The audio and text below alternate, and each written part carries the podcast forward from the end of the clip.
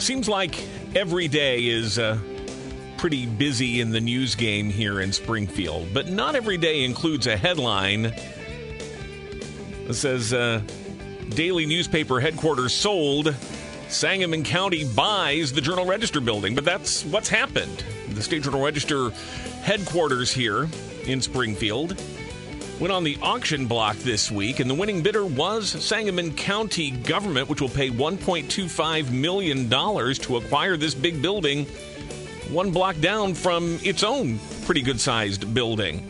So, what's the county going to do uh, with the former, well, soon to be former Journal Register headquarters here? Let's find out. Sangamon County Administrator Brian McFadden is here with us this afternoon. Brian, thanks for the time. Great to talk to you. How have you been? Uh, doing great. How you doing? Well, good, good. Well, uh, thanks for being here. Uh, I'll just start with the most obvious question: Why did Sangamon County decide to buy a great big building one block down from your own great big building? Sure. Well, uh, I can tell you, it was not a spur of the moment decision. Obviously, um, you know, like everybody else in the community, you know, we've known the building's been on the sales block for quite a long time now, and heard the same rumors back and forth. People making offers, offers rejected, and and then it moved towards the auction. and at the same time that all that was going on, the county was uh, pursuing several projects of our own, which were going to involve new construction. And uh, there are varying degrees of, of, the, of the process, but we need to replace uh, a building that's going to be demolished because of the rail project, which the sheriff's office currently is in. It's a fairly large building that they use for various needs and we were in the stages, pretty pretty late stages of, initiating new construction to replace that facility. Um, so that was the first kind of uh, impetus to do something. Second was um, we uh, began the process of constructing a new facility for our coroner. We were starting with the design of that and working with the architects.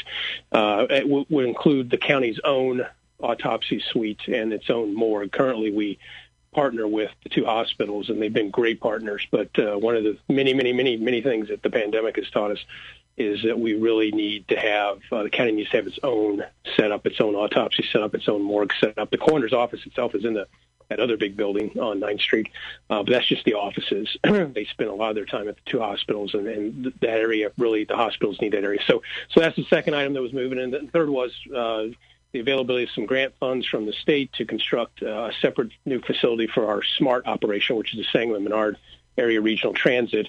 That's the most recent, the latest one that, that popped up on our radar screen and we started working on. So we've got these three separate uh, new construction projects that we were, uh, again, at various stages of, of, of addressing those those all rack up to about 8.3 million in new construction that we were anticipating we were going to need to do. And, and, you know, the sheriff's we have to do. The building's going to be demolished. The corners just made total sense and the availability of some state grant money, uh, spurred on the SMART decision. So, um, you know, just doing our due diligence, we took a look at the building and, uh, and, uh, first walkthrough, uh, and I'm like you, Jim. I've been in there a lot of times in the newsroom and in the publisher's office, but never been in the basement, never been in the warehouse area we first walked through, we thought this might be adaptable for what we were trying to do. We brought in engineers, we brought in architects, uh, spent a lot of time at the building. They went through it with a fine tooth comb, identified what what we needed fixed to, to get the building working well, what do you do to the shell of the building, what renovations need to be due. And long story short, uh, when you rack up the renovation costs and the improvements need to be made to the building, it's it's 1.5 million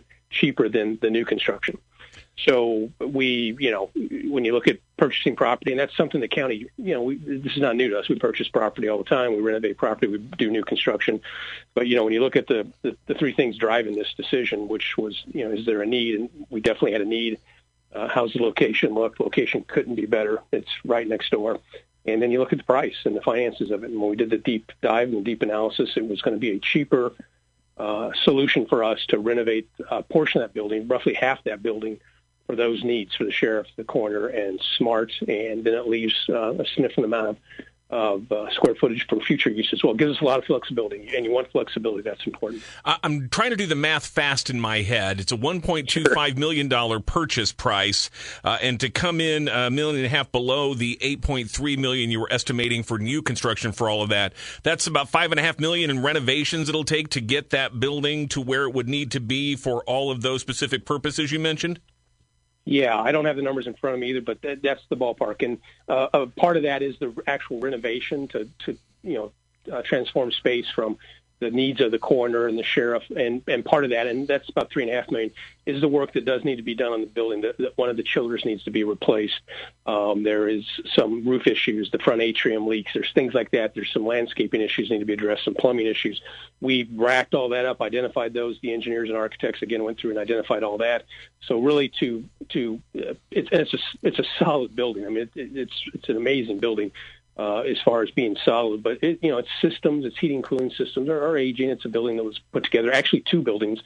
Uh, one, the warehouse was built first in the late 70s, and the, the office space in the front that most people associate with it was built, I think, in 80 or 81, and at later. And and I should point out too, there is a parking lot that was part of this. Um, the, the parking lot and the building that were auctioned off have a fair market value of 1.6 million. So we felt very good with our, our 1,250,000 uh, in the purchasing price that we that we had. But yeah, you're right. The, the, the rack up, it's going to be it's it's renovation versus new construction. A lot of homeowners go through that, and so it's all all that's racked up. All those renovation costs, everything from carpeting, uh, more energy efficient lighting, all those things. Uh, the parking lots are going to need to be re- repaved, resurfaced. Um, the other important thing is that that that uh, the, the lower amount can be done over a longer period of time. So that gives us some more flexibility as well. But your numbers are in the ballpark. It's a unique building. Among the features is that it has a, a small auditorium. Uh, there have been various public events staged there, kind of a larger gathering room. We've used that in the past, partnering with the newspaper on uh, candidate debates, things along those lines. Uh, but that sort of public access would seem incompatible with a facility that's going to serve as a, a morgue and an autopsy center. So uh, there, I'm guessing there's not going to be any way to really utilize those sorts of spaces for the, the public going forward? Have you looked at that? So yeah, we've talked about it, and obviously been through the building. You're right; that's very nice space, that auditorium space there. Um, and you know, I, I want to point out that I don't think the Morgan autopsy suite is going to be on the first floor. Uh, but the basement of the building is 30,000 square feet with 18 foot high walls. Um, and if we ever have a nuclear war, that's where I'm heading because it's it's pretty solid space. But we've talked about you know leasing out to others, uh, having the building available for events, whatever it might be. Not gotten very far down the road on that, other than there's a sensitivity on the board's part that they do not want to uh, undercut any effort downtown to provide space. Uh, we don't want to go. You know, government really doesn't want to compete with the private sector when it comes to event space or those kind of things. Now, if it uh, involves not-for-profits, those kind of things, it could be different. Uh, so we've talked about it, not gone very far down. Really, the the analysis was really dominated by trying to see if these three immediate needs we have uh, will work over there. And then once we arrived at that and we, and we did the financial analysis, uh, we, we talked to the board about it. it was not a hard sell. Um, they're very excited about it, and uh, and we got in the auction and we're successful. Uh, along those same lines, though, this is a, a, million and a half plus dollar building of estimated value that's coming off the property tax rolls to become government property. What is that going to mean in terms of uh, property tax receipts for the city, for the county, the school district, et cetera? Yeah, that was that was factored in, and, and again, uh, we knew, like most people in the community, knew that the building was being marketed, and, and to be frank, our hope initially was that it would be redeveloped by by the private sector and be reused for that. For one of the reasons being that uh, it stays on the property tax rolls and uh, and it adds to downtown. Um, the building's been uh, reappraised several times. The fair market value has dropped uh, from I think three or four years ago it was maybe closer to four million. It was dropped to 1.6 last year. Um, it's not a huge generator of property tax revenue. It's going to mean you're absolutely right. It's going to mean some loss of revenue. It's primarily schools are 60% of the property tax bill. Um, but I, I looked at the number a while back. I can't remember what it was, but it was less than a hundred thousand dollars. But we we talked about that, you know, and no one was thrilled about doing that. But at the point we got to where it made more financial sense, and we could save 1.5 million taxpayer dollars, and a building that did not look like it was going to really be uh, readapted by the private sector. That's when we decided we need to uh, take a run at it. I know you don't have any control over this, but was there any discussion about you're going to be uh, handing over uh, to the Journal Register's corporate owners, again, at uh, a million and a quarter check.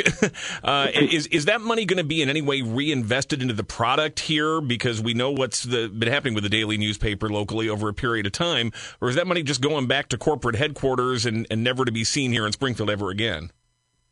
So I think you're right. That's not necessarily something I can address. I can tell you we we did not deal with the corporation. The auction was handled by a company that was in uh, Syracuse, New York, and in uh, California, and they mentioned that they had several of these uh, newspaper facilities, newspaper buildings that they are auctioning off at the same time. Matter of fact, one of our first conversations with us, they sent us all the wrong information. It was for a, a newspaper somewhere in Ohio, I believe. Mm. Um, and so they are. They, they said they had something like 20 of these that they were dealing with at this particular point in time. I didn't get the sense it's going to be um, reinvested, which is a shame. The whole, you know, to be told the candidate, Jim, the whole thing is is, is uh, kind of bittersweet because I think the purchase is is a win-win. It's good for Sangamon County government. It's good for the community, and it's good for the taxpayer because we're going to be able to do something cheaper than we were able to do it before. But you know, having been through the building numerous times now, it really is uh, a shame that it's just a shell of what it was before. And going through the building and the, the purchase is, is as is. Uh, there's a lot of stuff still in there, um, and you know, you just see the, the vibrant role that that paper played in our community when you see files from the 50s with photos, and it just, you know, it's just a shame. And I've, I've talked to some of the state journal register folks here in the last day or so, and and they all agreed. So I, I just to assume it's going to happen. It, what's the, the timeline to finalize the purchase, actually take possession of the property, and then to uh, make some of these moves? Uh, you know, I realize it doesn't happen overnight. Uh, you have to move somewhat quickly with the sheriff's facility because uh, that construction work is going to be continuing here. Uh, but how long do you think it would take to be able to uh, to create the sort of operation you're talking about for the coroner, for example, in that building? Well, so the part of the conditions of the auction is that you were able to close within 30 days, which is not an issue for us. And so that process has already started. In fact, our hope is that it takes our less than 30 days to, to close on it. But so sometime next month, they'll, they'll close. The, the uh, purchase will be finalized. The, the sheriff's uh, building is set to be demolished next year um, in the summer. So that's our first deadline is to get that done. We've been talking about the viability of doing the other work at the same time or phasing it haven't made a final decision on that, but the intent would be those three items that I mentioned, those three needs, would be done relatively close to each other. Brian McFadden is the Sangamon County Administrator. Brian, thanks for the rundown on all of this. We'll be uh, eager to see how the progress develops in the months to come. I appreciate it. Take care.